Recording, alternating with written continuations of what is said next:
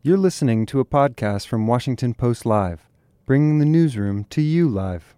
Hello, and welcome to Washington Post Live. I'm Juliet Eilperin, Deputy Editor for Climate and Environment here at the Washington Post. As part of our This is Climate series, today we're going to discuss the impact of a warming planet and the global solutions that can help make a global difference. Later, we'll hear from the mayor of Phoenix, Arizona, Kate Gallego. But first, I'm joined by the chief heat officer in Santiago, Chile, Cristina Huidobro, and the global chief heat officer for UN Habitat, Eleni Myrivili. Eleni is also the interim chief heat officer in Athens, Greece. Cristina, Eleni, welcome to Washington Post Live. Thank you very Thanks much. Um, great, great to see both of you.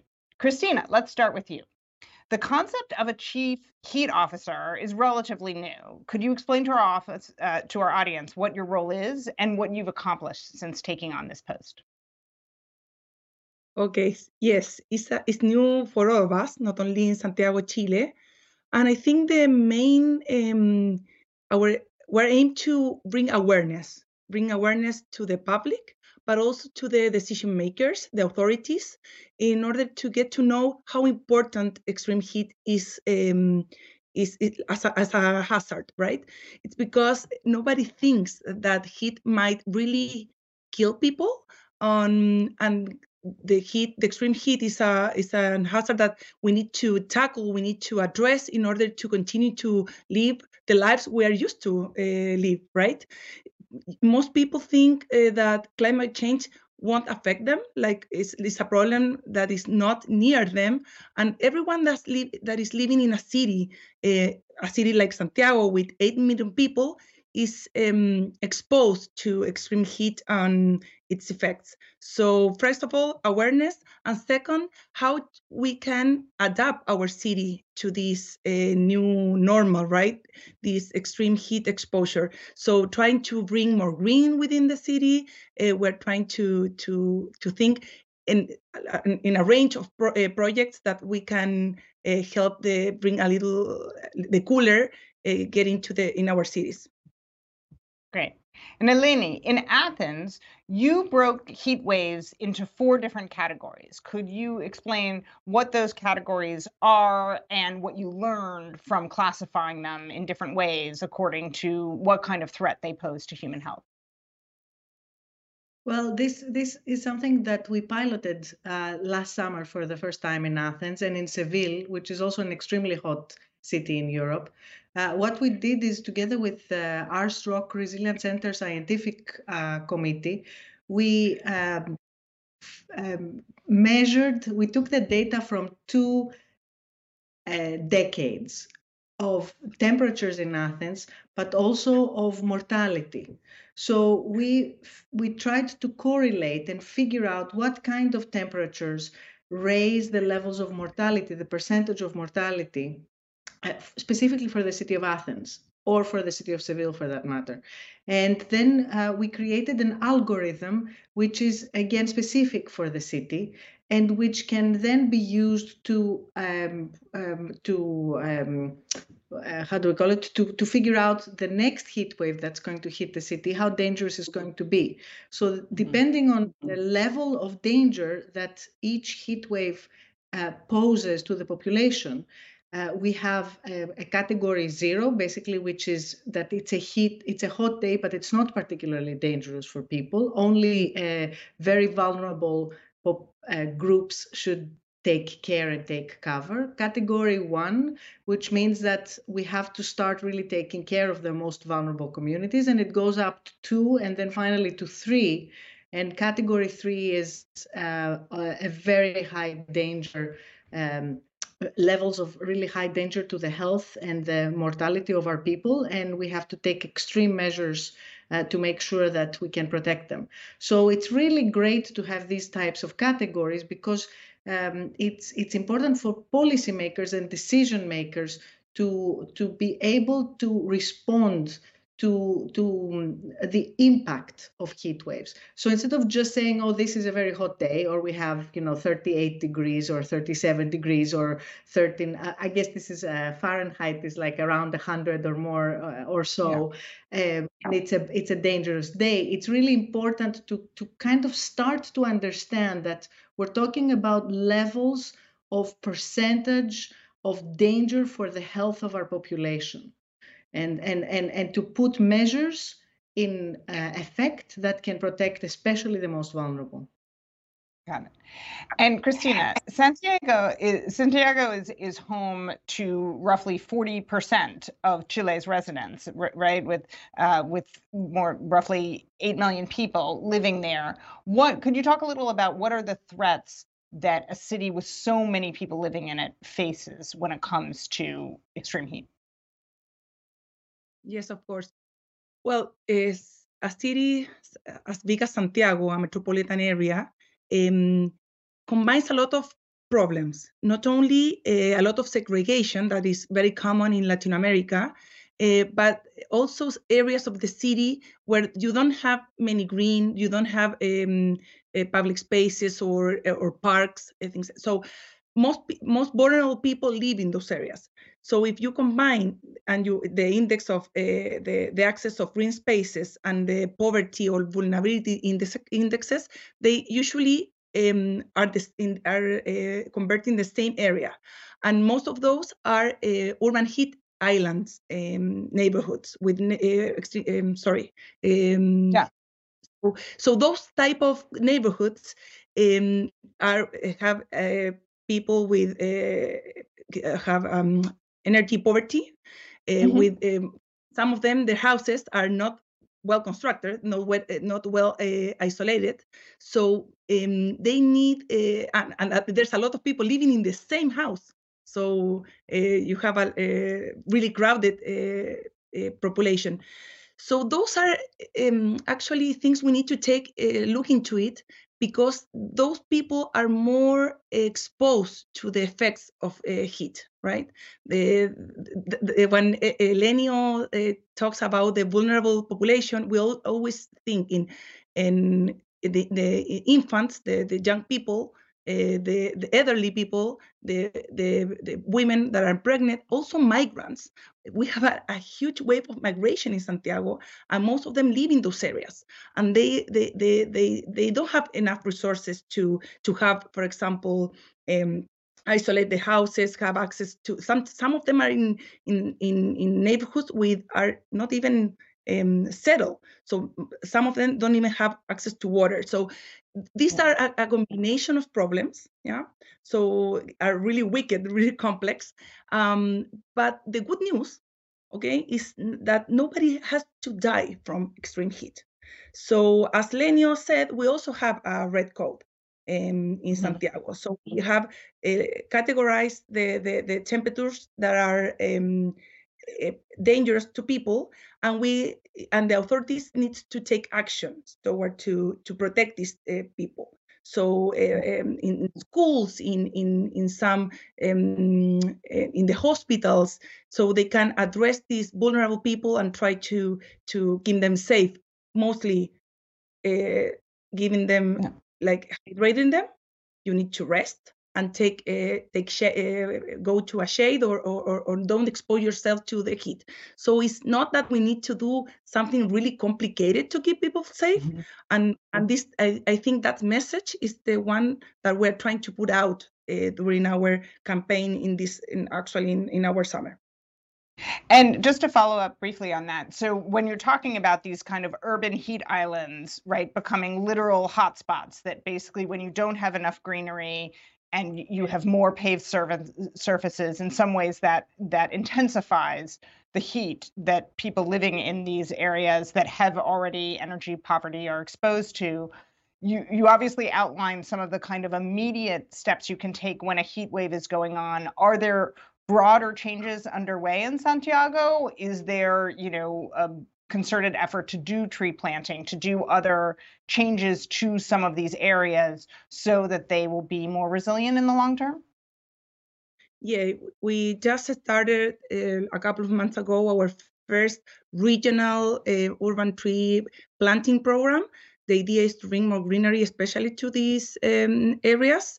We are starting with a pilot program uh, uh, for about two million dollars. Um, but the Governor uh, Claudio Orrego, he already is committed to to continue to, to this first program in order to bring at least 200,000 more uh, trees to the region in the near future. The idea is to uh, to to put some uh, pocket forest, like this small I don't know, you know, the technique Miyawaki, the Japanese technique, to bring this small like forest in, in within the city, uh, also these trees uh, along the streets, and of course in parks and recreational areas. The idea is to put as, as green, as much as green as we can in order to tackle the, the heat in the, and, and improve the quality of life of uh, most of these areas. Wonderful. Eleni, you've talked about how the number of heat related deaths are underreported and clearly this is an area where you know there's an absence of information there's a lack of understanding. Could you explain both how deadly this threat is and what efforts governments are taking to have a more accurate assessment of how many people whether it's in athens or elsewhere are dying from extreme heat so we we know that today we there is about 350 cities in the world that uh, where people are facing temperatures that above that are above um, 35 degrees Celsius, uh, which is temperatures that are starting to be really dangerous for the human body. And we know that in the next few decades, it's going to rise from 350 to close to 1,000 cities. And uh, by the end of this century, uh, we're talking about almost half the population of the planet um, having to face temperatures that are our bodies are not made for and our cities are, are not made for. What happens to our bodies is that when the temperature rises, um, the, uh, the, the body starts losing its capacity to regulate its internal um, um, temperature, its internal, um, yeah, its internal temperature. Yeah.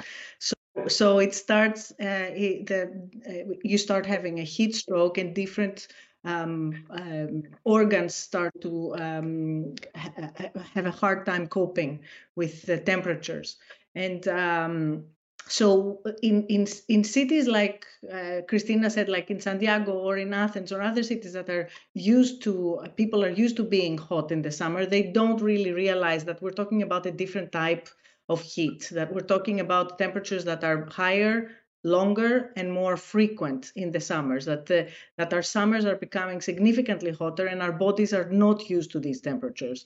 And uh, we are seeing issues that don't, beyond kind of a lot of different health problems, uh, we also see mental health problems rising as heat rises. We're seeing uh, issues of violence in communities rising, problems with um, education, kids not being able to absorb um, information very well. We're, we have more and more studies uh, where we realize that uh, it's a it's we've been talking about global warming, but we really haven't uh, studied the effects of what that means to to humans and to especially to urban populations.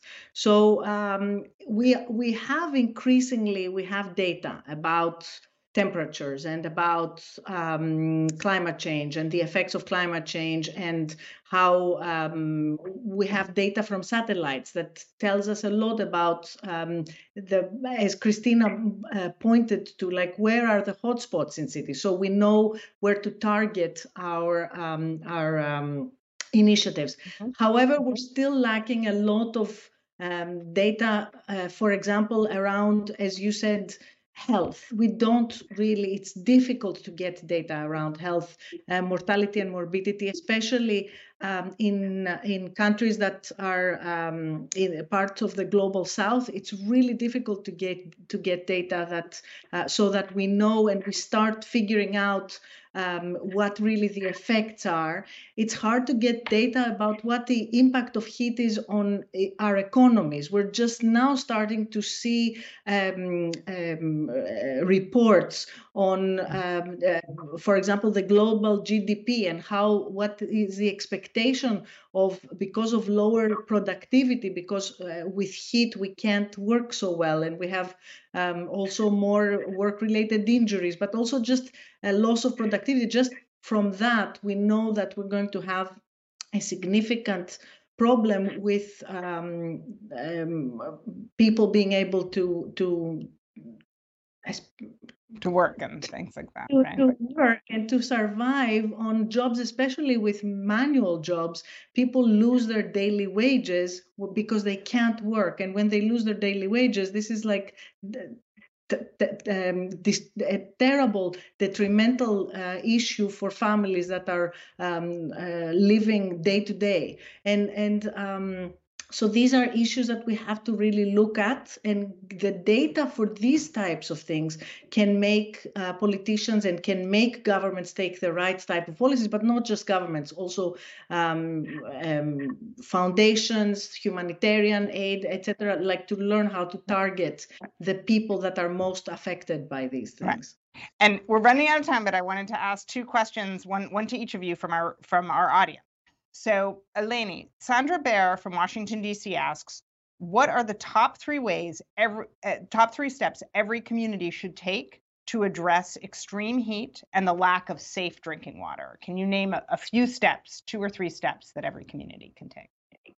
The lack of safe drinking water is another big issue. I mean, water is is a really, really significant aspect for heat. And the more we realize about, as, as Cristina said, as you mentioned before, mm-hmm. trees and nature is the best solution that we have right now. We have other solutions too, but trees and nature are the best solution that we have for lowering temperatures in cities, and we have to radically bring them into the urban um, um, fabric to really radically bring green and nature in their urban fabric water as well. We have to figure out, and this is the second thing. So one is nature. The okay. second thing is water, which is we have to figure out backup water that's not drinkable water to really support our green nature uh, so figure out more sustainable use of resources and for example uh, sewer mining for supporting our, our nature in cities and finally the last thing i'll go back to what cristina said awareness raising. We really have to get the word out with early warning systems and with uh, raising constantly the, the, the knowledge around the world about how the fact, how dangerous heat is for the human body and for our communities and society. Wonderful. And Cristina, very quickly, I want to squeeze in in like 60 seconds the last question. Uh, Theron Russell of Maryland asks, what should government and nonprofits be doing now to protect low-income residents from present and future heat waves? You, you've already outlined some of the things you're doing in Santiago. Is there one other thing that nonprofits or governments should be doing, Cristina, that, that comes to mind? I, I will say something that might not be very popular with people and say I agree with Lenio. We should bring more greenery, more trees within the neighborhood, and and and and try not to to to do the first thing that we always say: uh, put a, a, air conditioner in every home, or green the, or, or, or, make these cooling centers. Most people that work with me say, "Ah, we should do like the U.S. or the Europe cooling centers, bring AC in every houses." And AC is part of the problem; it's not the solution. So I get that might be like a, a, a quick answer, but it's going to increase the problem. We are talking about heat here. We don't want more heat outside the homes or in the neighborhoods. So I would say, I, I know we need to uh, plant, uh, uh, start planting trees today in order to see the benefits in 20, 30 years, but that's why it's so urgent. We need to do it now and try to address this thing in the long term and not try to bring these popular or, or, or easy solutions that uh, is going to increase the pro uh, problem in the long run. So I would say that. Yes, thank you, Cristina, because some of our audience might not know that air conditioning actually emits very potent greenhouse gas gases that help warm the planet. So thank you. We'll continue to follow this critical story. And Cristina Eleni, thank you for joining us here on Washington Post Live. We really appreciate you. your knowledge and thanks to all of you for joining. Please stay with us for the next segment of this conversation. The following segment was produced and paid for by a Washington Post Live event sponsor. The Washington Post newsroom was not involved in the production of this content. Hi, I'm Kathleen Koch. Solving the challenge of a warming world isn't just a government responsibility. Corporations are increasingly stepping up and applying their scientific know how. Here to talk about that issue and some of the innovations they've come up with to help affect, uh, Im- to help mitigate the impacts of climate change is 3M Marketing Operations Manager Carrie Nizgaki. Hi, Carrie. Thanks for joining me. Hi, Kathleen. Happy to be here. Carrie 3M's motto is science applied to life. How are you innovating to help create science based solutions to climate change? Sure. We're fortunate that at 3M, sustainability really is at the core of our company.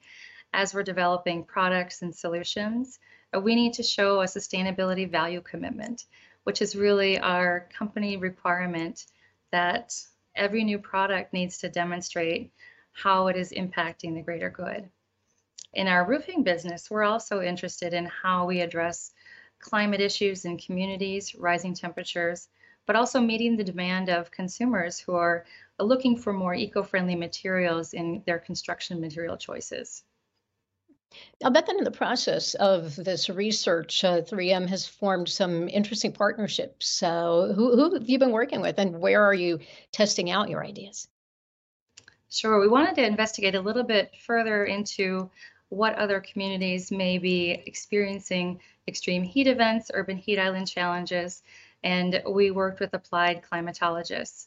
What they do is model weather pattern and climate patterns over um, different cities and can can model out what the impact may be. And so what we learned was if the urban heat island can be taken down just one or two degrees, it can save lives during an extreme heat event. In cities like Chicago and Boston, cities that we wouldn't typically think of being uh, prone to extreme heat events, but their infrastructure may not be uh, as resilient to those high temperatures. And we're also working with our customers in collaborating on unique solutions, as well as continuing to research with consumers. And one of my favorite sayings when working with the R&D team, when we're looking at a, a problem we're trying to solve or evaluating an opportunity, sometimes I'll hear that hasn't been invented yet. And yet really is that jumping off point and where the innovation really begins. Carrie, as urban populations grow and natural land areas shrink, urban heat islands are taking an increasing toll on human health. How has 3M tackled that problem? Specifically, I understand you've created a cool roof technology. Yes, when cool roofing was invented, cool roofing granules were invented, they were really designed to help homeowners save on energy costs in climates with year round cooling. But they became more widely adopted in California in specifically to help mitigate the urban heat island effects. So the city of Los Angeles established a building code that required all residential homes, and construction of all residential homes include a cool roof. And that was really to help reduce the human health impact of urban heat islands. That sounds really smart. Have other cities followed suit? Not to the extent of Los Angeles. But another uh, concept and product that's out there that's really capturing the imagination of people and communities and um, is around smog reducing technology. And so we've been brought to market a smog reducing roofing granule that integrates into a shingle surface, which um, asphalt shingles are the most widely used roofing material on homes across the country. And so we're able to transform that into a smog fighting surface. It reacts with the sun and transforms smog gases into a plant usable form of nitrogen, uh, similar to planting two to three trees. That is fascinating. Well, rising temperatures are a global problem that the public and private sector must she must really solve together. What do you wish that more government officials knew about your work at 3M and the potential impact you can have in this area? Sure. A range of cooling solutions are already available at 3M, and we're eager to partner on products and technologies that can really help address the many issues that communities are facing due to extreme heat. And we've had we've seen success with infrastructure policies like the city of LA, and we're encouraged by the continuing conversations around how we can make our communities more resilient against our changing climate. Carrie Nizgaki, 3M Marketing Operations Manager. Thank you for joining me. Thanks, Kathleen. Great to see you. And now I'll toss it back to the Washington Post. And now, back to Washington Post Live. Welcome back. For those of you just joining us, welcome to Washington Post Live. I'm Juliet Eilperin, Deputy Editor for Climate and Environment here at the Washington Post.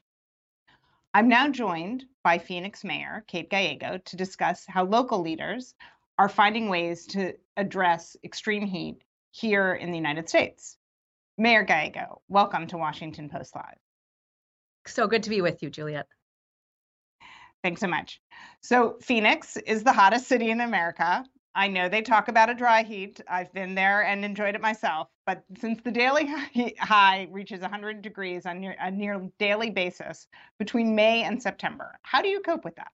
It's part of the reason that we're really making it a priority here to try to find solutions the country is divided about many political issues, but I can tell you, summer in Phoenix, we're all united in wanting to make sure we don't get any hotter and that we try to create as comfortable of an environment as possible. We are proud to be the first city in the country to have created a permanent office within our municipal government related to heat. We call ours the Office of Heat Response and Mitigation. So similar, but not exactly the same as the two offices that you just highlighted. We wanted to make sure there's a place to go for great ideas related to addressing heat.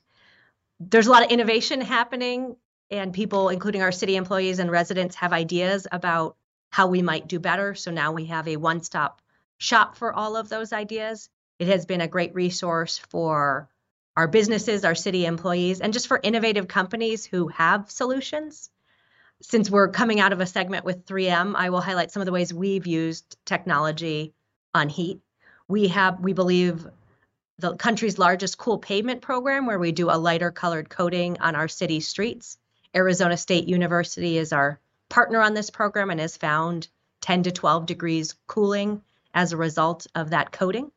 All mayors hate potholes, so we're also pleased to share that it seems to result in fewer potholes because the pavement doesn't have to expand and contract as much, so it lasts longer. We're also just looking at our building code and other areas if there's technology solutions where we can do better. Uh, great journalism yesterday in the Washington Post about shipping containers. So uh, we were the Super Bowl host committee in Central Arizona this week, and um, Washington Post editorial team wrote about a Super Bowl story you might have missed which was how we're investing in innovative technology, including shipping containers, R26 insulation, solar panels on top. But we had to change some of our city processes to allow the solar panels to go out into the right of way. It's beloved when you create more shade over the sidewalks. And it was a pretty simple fix. But again, we just needed to make sure we had government set up for the innovation that's happening. Got it. And uh, you yeah, obviously, so you just outlined some of the different ways you're becoming a heat ready city in terms of technology. Are there any non, you know, technological advances, but but other techniques that you've adopted that are really helping address this this challenge and make sure that you're avoiding unnecessary deaths or just disruption to people's lives because of the rising temperatures? A trend with today's conversation is that investment in tree canopy we were the first city in the US to take American Forest Tree Equity Pledge. We said that as we plant trees in our city, we would do it eh, with an eye towards equity. Like many communities, our wealthier areas tend to have more tree cover than the areas that have not had as much investment. The city said on the tree investment, as well as many others, we hope to train change that, and we're going to measure ourselves.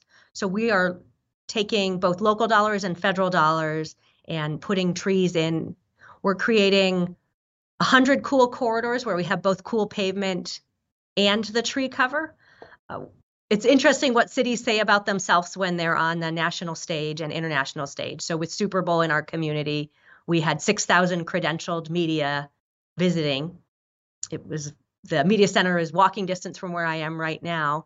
And we took the local bus shelters and talked about some of the things we're doing in innovative solutions, including the cool corridors. I think that's a real point of pride for me. We're saying Phoenix is paying attention to heat and we care about solutions. That is what we want to tell the world when the world is visiting us. Uh, in addition to cool corridors, we have a great program, our residential tree equity accelerator. It was actually in part inspired by Freetown in Sierra Leone, which has a program where they hire local residents to care for their trees. We are training local residents so that they'll understand uh, the basic principles of tree care, can maybe create a small business if that's of interest, and, and putting money into the communities where we're planting trees, which we hope will create good jobs in addition to political support. Plus, you get the lower air conditioning bills or more comfortable environment as those trees grow and create cooler communities. And where are you struggling to make headway? What are the, some of the biggest obstacles that you're facing right now as you're trying to make these changes? So I, I guess it's probably a a good problem to have, but we've made so much investments in these areas, there isn't always capacity. So we got ahead of workforce in some of these green jobs. And that's part of the reason we are trying to create the accelerator and do training for local residents so that we have the workforce for the green jobs. But again, that's a good problem to have. We also need to, as we ra- rapidly expand our investment in tree canopy, make sure that we have the trees to be planting. We are pursuing some of the federal dollars in the Inflation Reduction Act for urban forestry, and we're working hard to build the capacity in our community to achieve those goals. We are the fifth largest city in the country, so we know it may be a little bit easier for us than some other communities, but it's a pretty rapid expansion in interest in urban forestry. And so it's a workforce challenge and a supply chain challenge. Who would have thought we could get supply chain into any conversation these days? But there, there you, you go. And and that leads into the question of, uh, in terms of your tree canopy, in 2010, Phoenix pledged right to to grow a tree canopy to shade 25% uh, of its land by the end of the decade. Where are you uh, along the trajectory of meeting that goal? We are really proud of, of how much we ramped up and we are continuing to work. We also had some real challenges with some rough summer storms, and we planted in right of ways where the root box wasn't big enough always to maintain the trees. So we lost some of the new trees we planted. We um, have seen, I think, a huge acceleration with federal partnership. So, first, we were one of the communities that took American Rescue Plan dollars and put it into heat and shade, shade trees. And then maybe not a story that's been told a lot, but the Inflation Reduction Act is a generational investment in American forests and tree equity, including urban forests. And so we are still competing for those dollars, but we think that could be the most important partnership we have in achieving our mm-hmm. goals. Mm-hmm. I've also been really impressed with the private sector stepping up. Cisco has been a partner with us in terms of the data tools. There's a sustainability focused bank called Aspiration, and their customers plant trees with their investments and financial accounts. They have partnered with us as well. And just fun community driven stories. So we have a robust Sikh community here. They just celebrated the 550th anniversary of the birth of their guru, and they did it by planting 550 trees in a low income neighborhood in Phoenix. So, what a wonderful gift to the entire community to celebrate that anniversary. We're hoping it'll be the new trend. So, if you know anyone who's retiring, maybe a, a tree planting gift would be the way to go. And understood. All right. So that said, I want to move on to another question, but just to ask briefly, do you know what percentage of the canopy is covered at this point? Uh, can do you have a rough estimate of where you are? And I don't. Or, not right now. All right. Um, so um, urban areas, as we've discussed, tend to concentrate heat, and clearly you've talked about some of the things to do, including cool pavement, you know, other other ways to address this. Are are there anything individual residents can do to help curb the heat, aside from, as you mentioned, maybe plant a tree um, in, in honor of someone else or themselves? Are are there are there specific individual actions that you see that are making a difference in these urban areas? So the choices you make with the built environment are very important.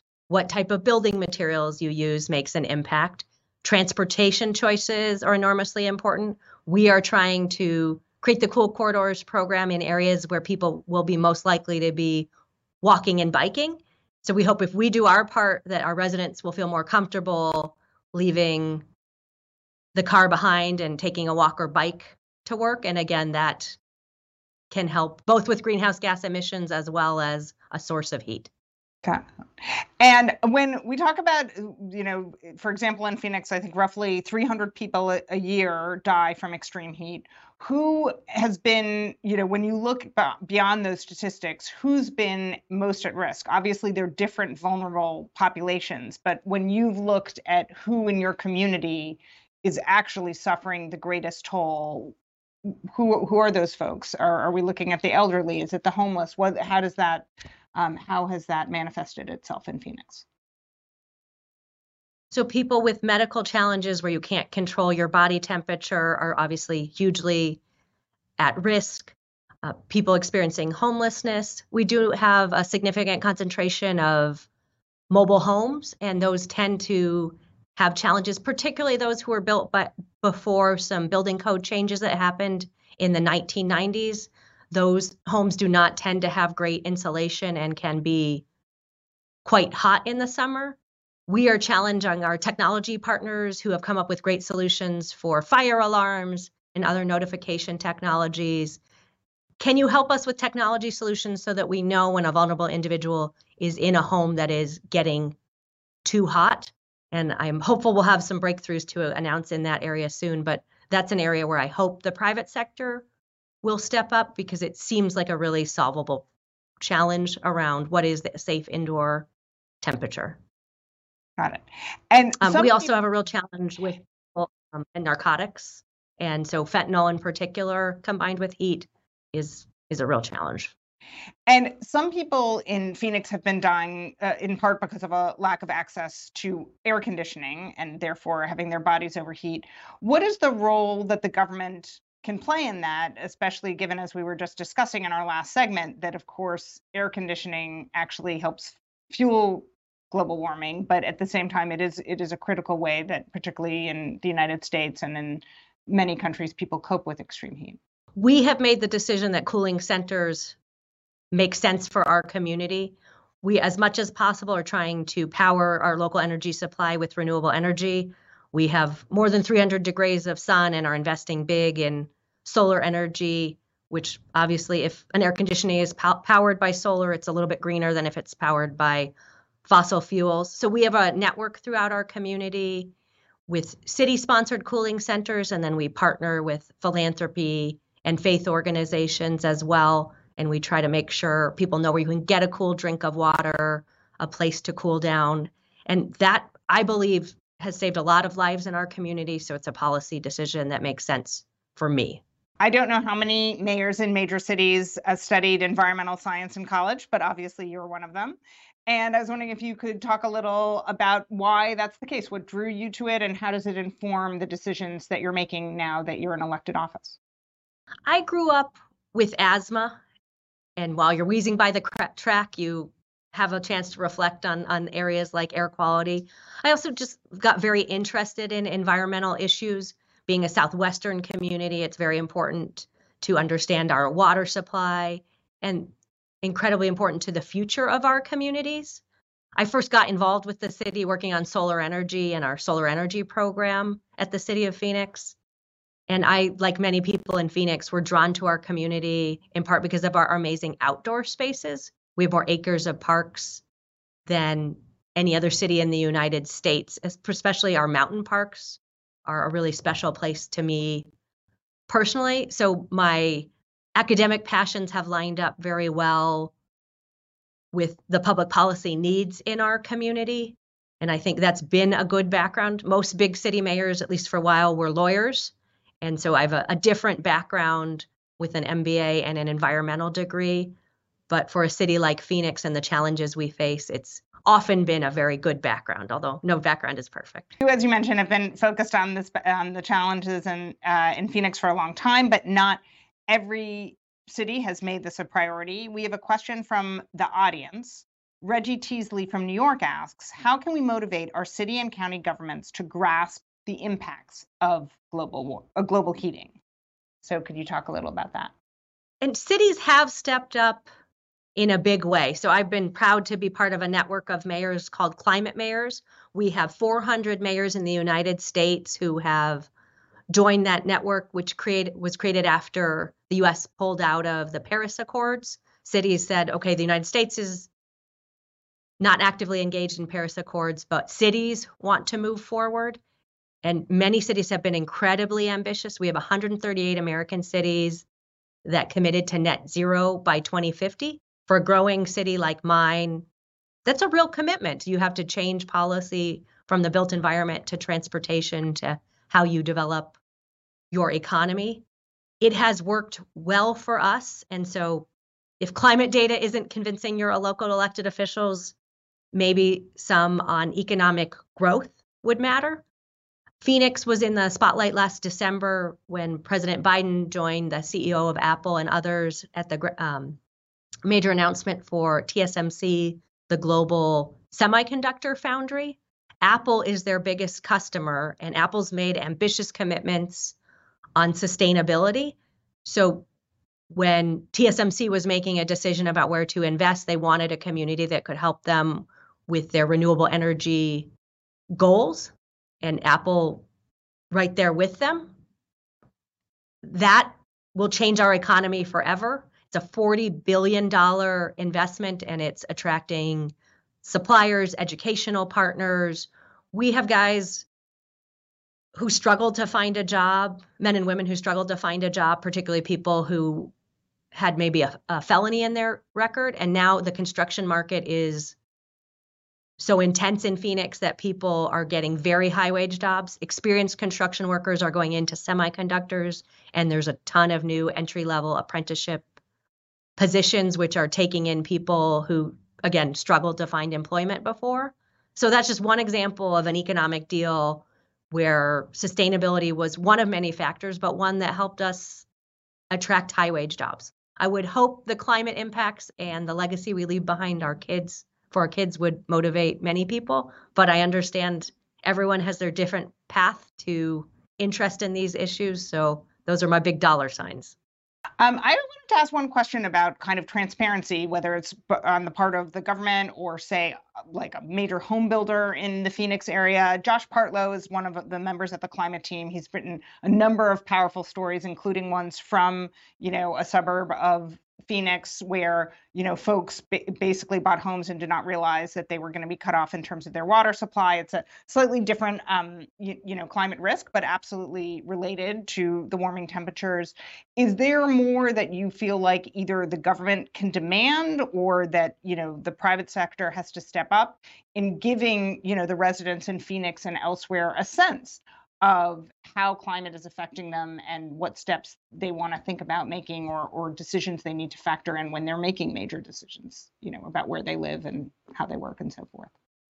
It is a real challenge here in Arizona. We had Janet Napolitano was our governor and pushed for a major climate action plan for the state. After she became Secretary of Homeland Security, there was a major political change, and the legislature passed legislation saying we weren't going to work on climate action it really we struggled just to get basic data after that bill passed. We've also been preempted at the local government level on energy building disclosures. So unfortunately, data is political. The data clearly shows this is an issue for our community that we need to pay attention, but not everyone has come to the table and even been willing to collect the data as opposed to just responding to it and creating public policies around it. Uh, we're having a debate over legislation in Arizona right now, which would do a lot of zoning by right. And I'm concerned that could be very dangerous in areas that don't have as strong as water supply as the city of Phoenix. And we're running out of time, but I wanted to ask you one last question because you did talk a little bit about the long term and, and people looking ahead. So what's your hope for Phoenix when you look at what life will be like in 2050, for example, given the steps you're taking now and, and what we're facing in terms of rising temperatures? What what's your vision of what it's like in mid-century? People in Phoenix understand this is a challenge and they've stepped up to the plate. It's my hope that Phoenix will become a center for the most advanced technology in this area, as well as proven solutions like tree planting, that the most innovative minds in heat will say, this is a government and a private sector and a nonprofit sector that all care about these issues.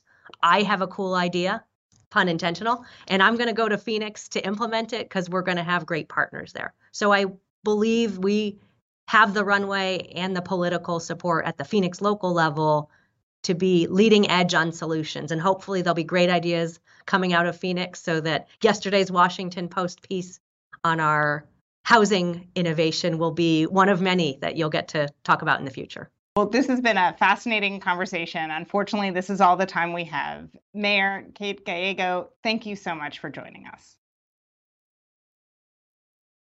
Thank you, Juliet. It's been a pleasure, and thank you for your important coverage. Thanks for listening. For more information on our upcoming programs, go to WashingtonPostLive.com.